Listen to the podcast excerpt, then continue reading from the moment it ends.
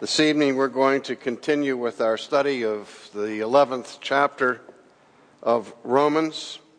And as I said when we began this chapter, this is one of the most difficult portions of the epistle and one that is also at the same time one of the most controversial. And this evening we come smack up against the most difficult portion of the chapter and the most controversial part of the chapter.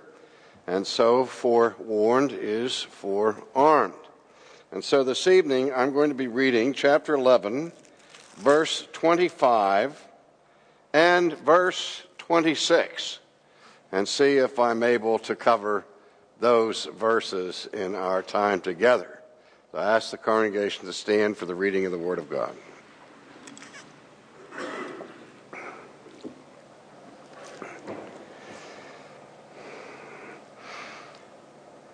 For I do not desire, brethren, that you should be ignorant of this mystery, lest you should be wise in your own opinion, that blindness in part has happened to Israel until the fullness of the Gentiles has come in. And so all Israel will be saved, as it is written. Again, I remind you, dear friends, that this is nothing less than the Word of God Himself. Please be seated. Let us pray.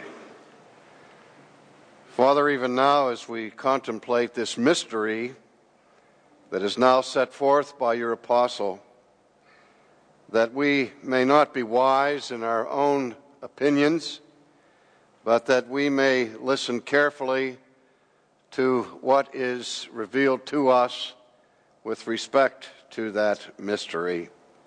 For we ask it in Jesus' name. Amen.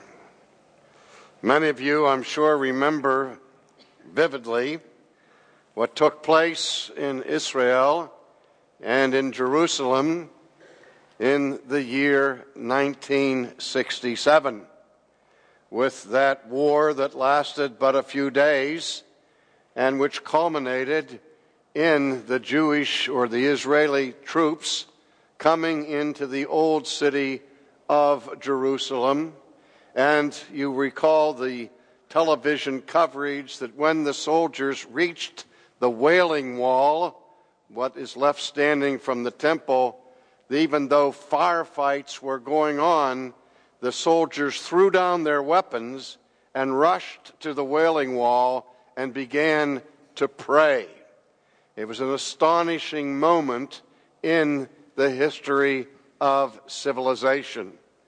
Now, there were many serious scholars then and now who believe that what happened in 1948 with the Balfour Declaration and the return of the Jews to the Holy Land has absolutely no significance for redemptive history. And likewise, they believe that the recovery or recapturing of the holy city of Jerusalem, at least to the extent in which it was recovered in 1967, also has absolutely no redemptive historical significance. And that represents one particular school of thought of that subdivision of systematic theology that we call eschatology, which is the study of the last times, the study of the last things, the study that, that is uh, with respect to the final consummation of the kingdom of Christ with his return and triumph in clouds of glory.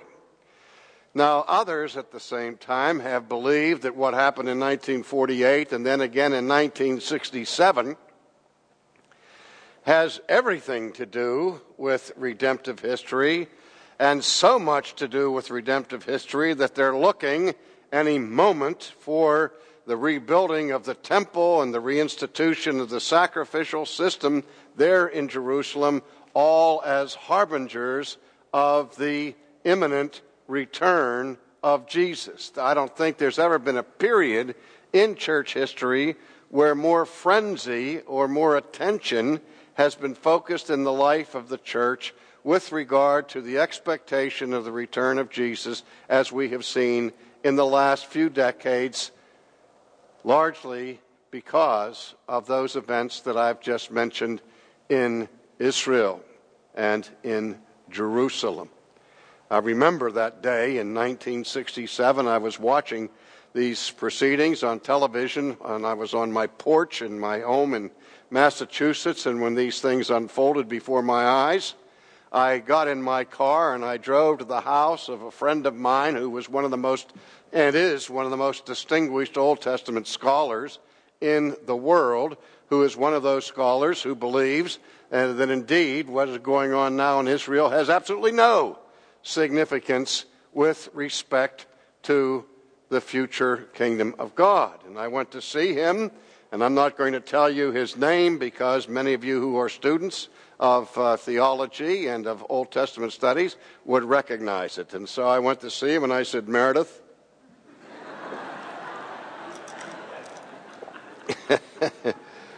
what do you think now? I had the newspaper in front of me and the videos, clips, and so on. And he says, You know, I'm going to have to think about this. So I mention that in passing because even somebody who was so uh, steeped in this uh, knowledge, such an expert, was himself uh, really stricken by the sensational events that were unfolding at that time. Well, the question that we have here is is there a future for ethnic Israel? Is God going to work again in history with the people who are Jewish kata sarka, according to the flesh? And I think that in chapter 11 here, Paul has been laboring the point about his kinsman according to the flesh, Israel. And he talks about how, in the course of redemptive history, the fall of the ethnic Jews has led to our being incorporated into the family of God as wild olive branches that are grafted into the root. And he talks again, as we've already seen, that if the fall of the Jewish people redounds to the blessedness of the nations, how much more their restoration? And so I think that we have to pay close attention to what he says here. Now, there are a couple of items that I find particularly fascinating in those two verses that I read to you, and I may be uh, easily guilty of reading too much into what the apostle says in those couple of verses, but for what it's worth, I'm going to spend some time uh, unraveling them. As Paul introduces his subject in verse 25, as we've mentioned already, he talks about a mystery, and I told you that a mystery in Paul's vocabulary means not something that is uh, uh, a problem that detectives seek to unravel or is the subject of a novel, but he speaks about that language by which that which was once hidden from view is now made manifest by God as he reveals these things to us. And so now Paul again says, I don't want you to be ignorant, which is a concern that the apostle has in every epistle that he writes. He knows how destructive ignorance is to godliness. There's a reason why God has given us this massive volume that we call the Bible so that we might become mature in our understanding of those things that He has set forth therein, and not seek comfort or bliss in ignorance. And Paul again says, I don't want you to be without knowledge. I want you to be knowledgeable people. And so I'm taking the time now to set these things before you, lest you be wise in your own conceits and simply rest upon your own opinions rather than the revelation of God. And then he says this that this blindness that we've already examined, in part, has happened to Israel. Now, here's the phrase that piques my curiosity until the fullness of the Gentiles has come in. Now, beloved, the word that is used here in the text is a word that we call a time frame reference. The word that is used, that is translated by the English until, means up to a certain point in time, which point in time has a terminal uh, dimension to it. That beyond that point, something changes. It refers to a definite moment, a definite uh, intervention in the chronology of history. And so, when Paul says that something has happened to ethnic Israel, to the Jews, a blindness with respect to the new covenant, has happened not forever.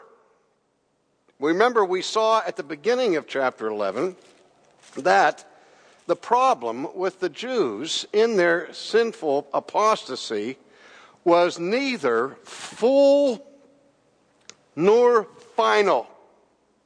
Paul reminds us that he himself is of Jewish ancestry, so that not all of the ethnic Jews had fallen away from the covenant. So that it was not full, and now he's pointing out the second dimension that that fall of Israel is not only not full, but it's not final. It's not the end of the story. This blindness that has come upon them has a historical limit to it. That blindness will be there until something happens. Let's get that point. That the blindness in part that has happened to Israel will last until something happens in space and time. Now, what is it that is the until here in the text? He says, until the fullness of the Gentiles has come in. The Latin refers to plentitude, the plentitude of the, of the Gentiles. The Greek is the pleroma. Both words refer to that which reaches its saturation point. So that there is a point, presumably, in history where God's roundup, if you will, the extension of his salvific call to the nations, to the Gentiles will reach its saturation point. After which, God's relationship to ethnic Israel changes. Does that make sense? Now, let me see if I can pursue that a little further by looking at a parallel text that is not exactly verbatim the same expression that the apostle uses here in Romans, but it is an expression that is so parallel that virtually every New Testament scholar notices it and uh, sees significance between the language that Paul is using here in Romans and the language that is used by his co missionary, Luke, in Luke's gospel. And I'm referring to language that Paul, excuse me, that Luke uses in chapter 21 of his gospel. Now, let me set for you, if I may, the context for this. In the 21st chapter of Luke's gospel, we have Luke's record and Luke's account of one of the most important prophetic discourses ever given by Jesus during his earthly ministry. This takes place very close to the end of his life when Jesus has come to Jerusalem and he makes the prediction that the temple will be destroyed and that not one stone will be left upon another with respect to the destruction of the temple, and with that, he talks about the destruction of the city of Jerusalem. Now, a couple of things we know with respect to church history. We know that the temple in Jerusalem was destroyed. And we know that the city of Jerusalem was destroyed. And we know that it was destroyed, both the temple and the city, after Jesus died, rose again, and ascended into heaven. So that we know that Jesus' forecast of the destruction of the temple and of Jerusalem took place several decades, about 40 years, before the actual events took place in the year 70 AD. If there is any moment in church history that is not incorporated in terms of the history of the New Testament record, that is of utmost significance and importance to us in understanding the Christian faith, it is that event in 70 AD when the temple was in fact destroyed and the city of Jerusalem was burned to the ground by the Roman invaders. Now, here's what's so difficult Luke has his version of this discussion that Jesus has with his disciples, which is called popularly the Olivet Discourse. It's called the Olivet Discourse because it took place on the Mount of Olives. And it is recorded in all three of the synoptic gospels. We read Matthew's account of it in Matthew 24, and then we read Mark's account of it, uh, more brief, and so on. And now we have Luke's account of it in Luke 21. Now, I have my Bible open to Luke 21 now, and I see the text of the scripture of the chapter, and then I see in, in bold print the subheadings for the chapters, which I hope you understand were not in the original text. Luke didn't uh, highlight each few verses with subheadings. These are added for our ability to locate sections of Scripture by the translators, and they give us these helps. And it says at the top of my page here, on page 1646 of the uh, New Geneva Study Bible, the New King James Version, Jesus predicts the destruction of the temple. No, no harm, no foul there. That's exactly what happens. He predicts the destruction of the temple. Then the next one is a little more curious. It says, The signs of the times and the end of the age. All right? That's what it says in my Bible. Signs of the time, the ends of the age. Now, you look in vain in chapter 21 of Luke's gospel to find language about the end of the age. However, if you go to Matthew's version of the Olivet Discourse, there you see that language specifically there in the text where disciples are asking Jesus about this event that he's forecast, and he responds to them about the destruction of the temple and talks about the signs of the time and the end of this age. Now, Almost every time we see or hear that language about the end of the age, what do we think of? What is the end of the age? Question we have to ask is what age? The age of the Enlightenment, the age of reason, the age of empiricism, the Cenozoic era, the Ice Age, the Iron Age, the Bronze Age? What age are we see are we in, in touch with here with respect to its end? Well, the assumption that 99 out of 100, if not 999 out of 1,000 people, bring to the text of the New Testament when they read that phrase, the end of the age, is that they assume this must be referring to the end of time as we know it. The end of the age that corresponds with the uh, consummation of the kingdom of God. And maybe that's what it does refer to. I don't think so. But I'm a voice crying in the wilderness here, very small minority, and you need to know that so that you balance what I'm teaching from what other people teach about this text. And as I said, this other text is so curious to me about the fullness of the Gentiles. Now, let me go to this verse in Luke 21, verse 24. And they will fall by the edge of the sword and be led away captive into all nations. And here it is. And Jerusalem will be trampled underfoot by the Gentiles. Now, stop right there. Jesus predicts the destruction of the temple. He gives the signs of the times that you hear about all the time wars, rumors of wars, signs in the sky, all of that sort of thing.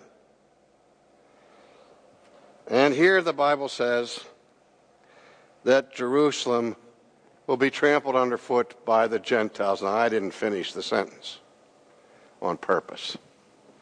Our Lord predicted that Jerusalem would be trampled underfoot by Gentiles, which is exactly what happened in 70 AD.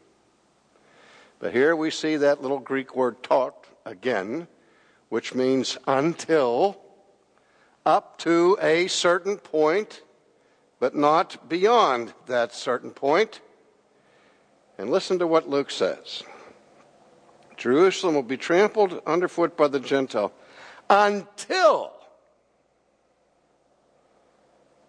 the times of the Gentiles are fulfilled. Do you hear that?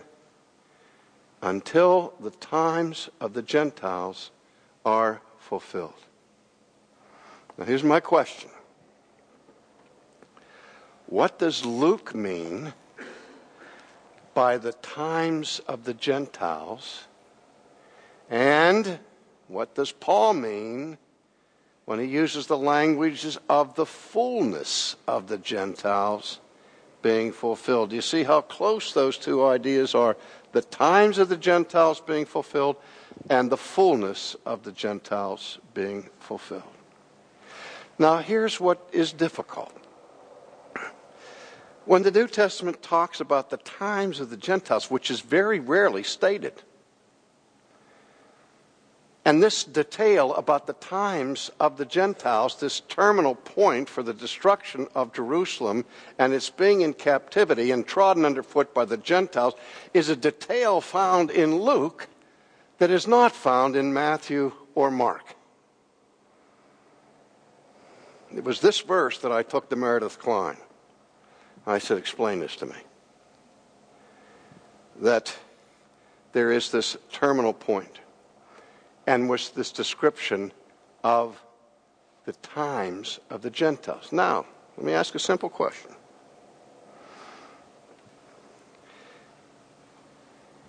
What are the times of the Gentiles? And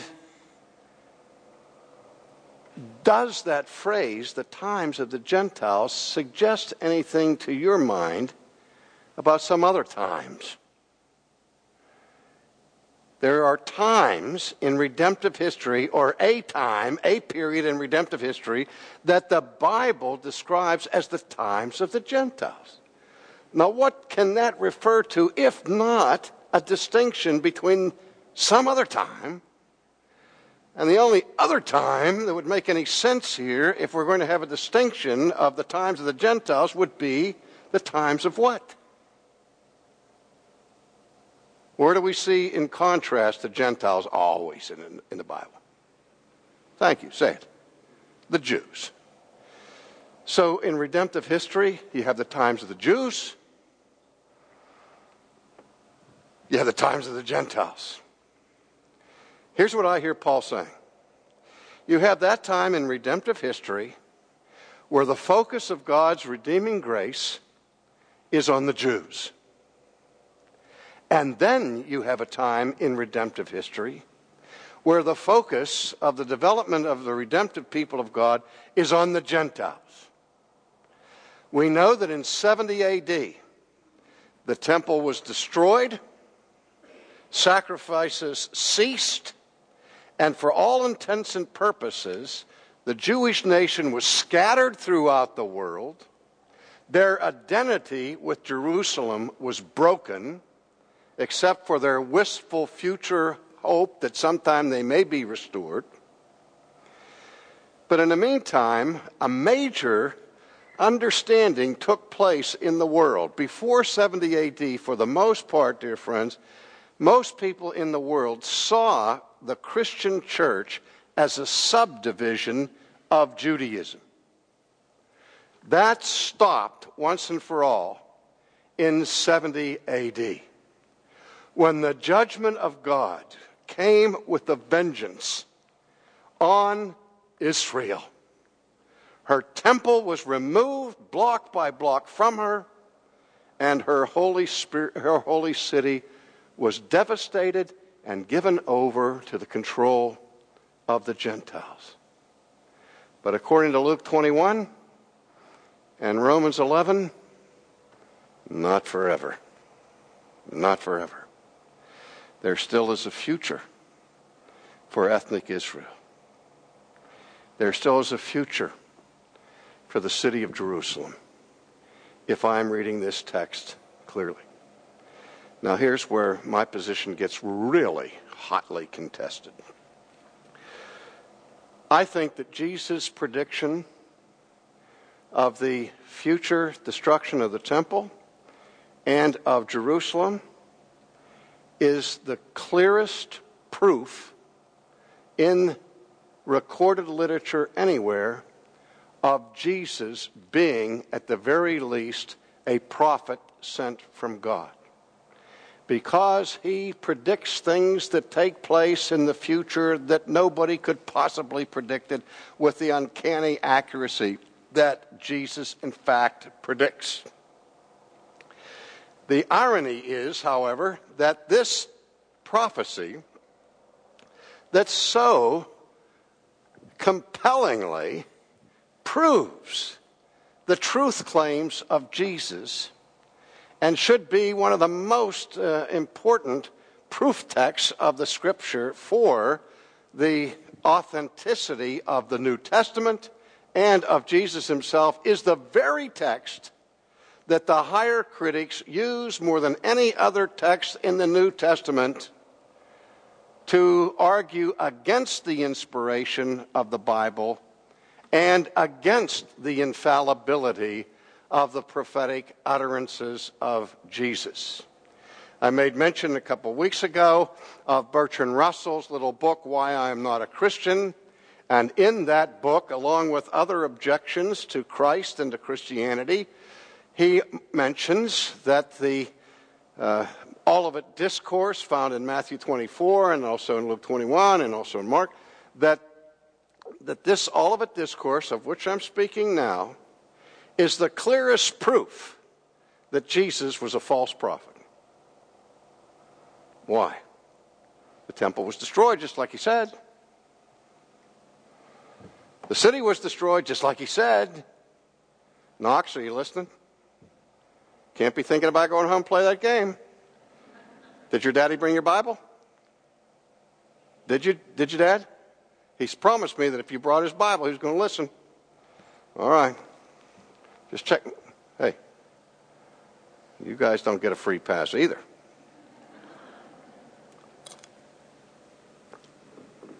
Why, then, is this text used as the, the compelling proof against Christianity?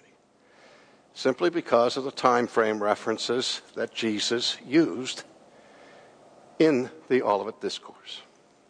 Because when he said to his disciples, pointing to the temple, that not stone, one stone would be left upon another, and that the temple would be destroyed, that Jerusalem would be trodden underfoot by the Gentiles, and so on, the question that was burning in the minds of his disciples when he made this announcement was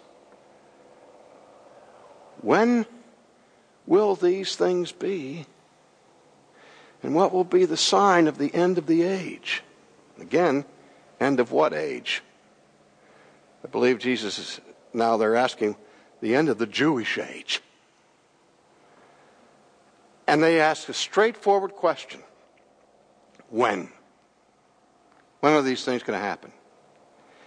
And Jesus is not the least bit oblique in his response. He is straightforward and direct in what he says.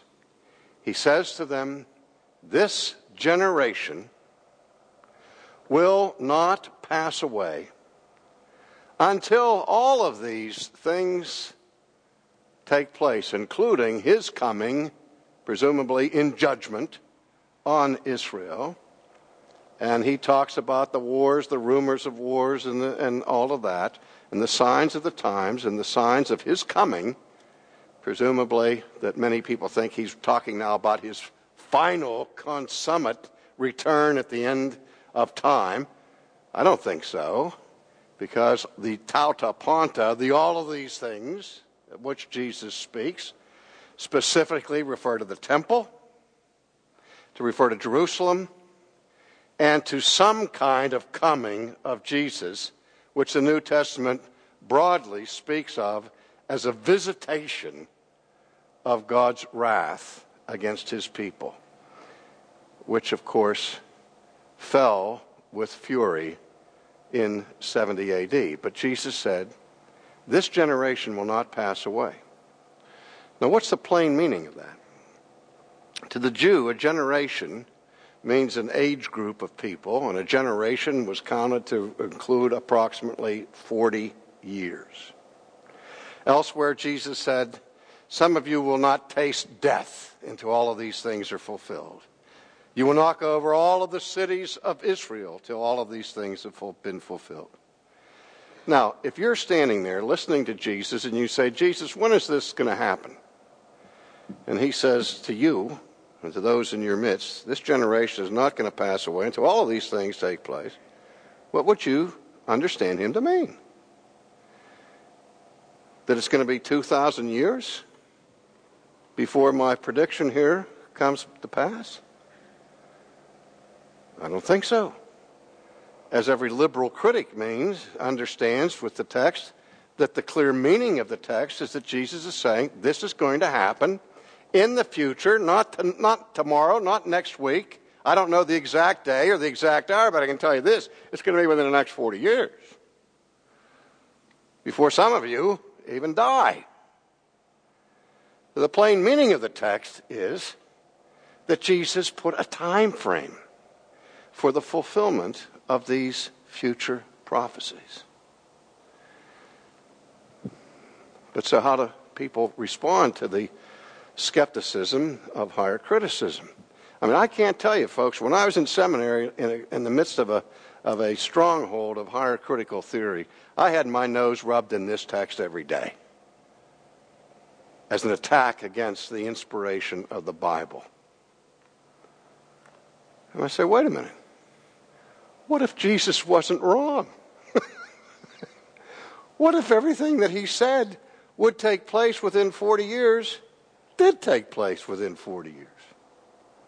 What if what he was talking about of the signs of the times were the signs that were leading up to the destruction of Jerusalem? And he warned the people when you see these things happen, don't go to the city, flee to the mountains, which was the exact opposite of what would take place in the ancient world when an army was approaching a walled city when the Roman soldiers were marching through Israel, the normal thing to do would be the people from the villages and so on would leave their homes and flock to the city with the greatest walls and the greatest impenetrable fortress in Israel was Jerusalem. And Josephus tells us at the time of its destruction, 1.1 million Jews were slaughtered because they went to the city where Jesus told his disciples, Don't go there. Go to the hills. And the Christians were spared that destruction that took place within 40 years. But we think today we have the late great planet Earth, we have uh, Left Behind, we have these guys that are telling you all these things. Now there's earthquakes going on, and there's wars, and there's rumors of war, and all that sort of thing. And oh, now we're on the brink of the return of Jesus. I don't think any of that stuff has anything to do with the final consummate return of Jesus because I think they already took place. And I think that not because I like some scholar's theory, I think it because it's what the text says is going to happen. And Jesus said it would take place. And you say, well, wait a minute, the moon hasn't turned to dripping blood and the heavens haven't rolled up like a scroll. That's right. You have two kinds of terminology in the Olivet Discourse. You have simple, didactic, normal language, and then you also have what's called apocalyptic language that uses catastrophic images to describe God's visitation of wrath and destruction. If you use your basic hermeneutic of interpreting Scripture by Scripture and you look at that language of destruction as it's used in the prophets of the Old Testament, the heavens rolling up and so on, that kind of language was used in the Old Testament to describe the actual destructions of cities like Tyre and Sidon in the Old Testament. And so it is appropriate when you have highly imaginative language to allow for an imaginative interpretation. But when you have simple, declarative, indicative statements, you treat those as declarative, indicative statements. Now, the point is, is that when Jesus gives the time frames, he doesn't use that imaginative language. He uses straightforward, direct, indicative passages to his disciples. You want to know when it is? Some of you are going to live to see it. Now, was he wrong? That's what's at stake here. The trustworthiness of Jesus the trustworthiness of the Bible. Now, what do evangelicals do about this? They say, oh, well, no, Jesus, when he said this generation will pass away, he means this kind of person, the unbelievers, they won't pass away until all of these things be fulfilled. That wouldn't answer the disciples' question. That would be a pure evasion. They asked them a straightforward question when? He gives them a straightforward answer. You see the same thing in the book of Revelation, by the way. If you look at the time frame references for the first 20 or 19 chapters of the book of Revelation, the language of the text, the book of Revelation is this stuff is about to happen. Not something that's going to take place 3,000 years from now or 4,000 years ago. However, having said all of that, don't take my view to be those of the preterists out there who are saying that all of the future prophecies about the return of Jesus and, the fulfillment of the kingdom of God have already taken place and that everything took place in 70 AD. No, I don't believe that for a minute. I think something of dramatic significance took place in 70 AD. I think it was the end of the Jewish age as they knew it. It was the end of the temple. It was the end of Jerusalem, but not the end of God's economy of redemption for his people. Now I sound like a preman sound like one of those people. because I believe that what Paul is saying here is that God is not finished with the Jews. He's been saying that throughout this chapter. And so if I come back now to Romans 11, he says, blindness in part has happened to Israel until the fullness of the Gentiles has come in. Here's what scares me and what has scared me since 1967. It may be, dear friends, that in the economy of redemption, God has 5,000 more years where He's going to be bringing Gentiles into His house. Maybe. But when I see what's happening over there in Jerusalem, I don't think so. We may, in fact, in redemptive history, though I'm not going to make this as a uh, final projection or prediction, we may be on the very cusp of the last roundup of Gentiles. We may be that close to the next step of redemptive history where God is working with ethnic Israel. I don't know of any time since 70 AD where we've seen such a focused, concentration of evangelism to ethnic Jews as we've seen in our own day, nor have I seen anything in church history that mirrors and reflects the vast numbers of converts to Christianity from Judaism. Don't make any mistake. I don't believe that God has two agendas, one for the Jew and one for the Gentile. It's one agenda that incorporates both the Jew and the Gentile in his kingdom. The final question here is when Paul says, and so all Israel will be saved. What does he mean here? All spiritual Israel? To me, I think that would be departing from the way he uses the term Israel throughout the whole chapter, and in fact, going back to chapter 8, 9, and 10. He's talking about ethnic Israel throughout. And now he's saying, so all Israel will be saved. Does that mean each and every? If you know how the word all is used in Scripture, you know it doesn't function the same way we use it uh, characteristically to mean each and every. Does he mean to say that every ethnic Jew in the world is going to be saved? I don't believe so. But I do believe that the full complement of God's elect from Israel will be saved and that this will come in a new redemptive historical visitation by God the Holy Spirit following the fullness of the Gentiles until the times of the Gentiles be fulfilled. So, let me just summarize by saying I'm very, very much interested in the use of Luke's term of the times of the Gentiles being fulfilled, and its parallel usage here in Romans 11 of the fullness of the Gentiles being fulfilled.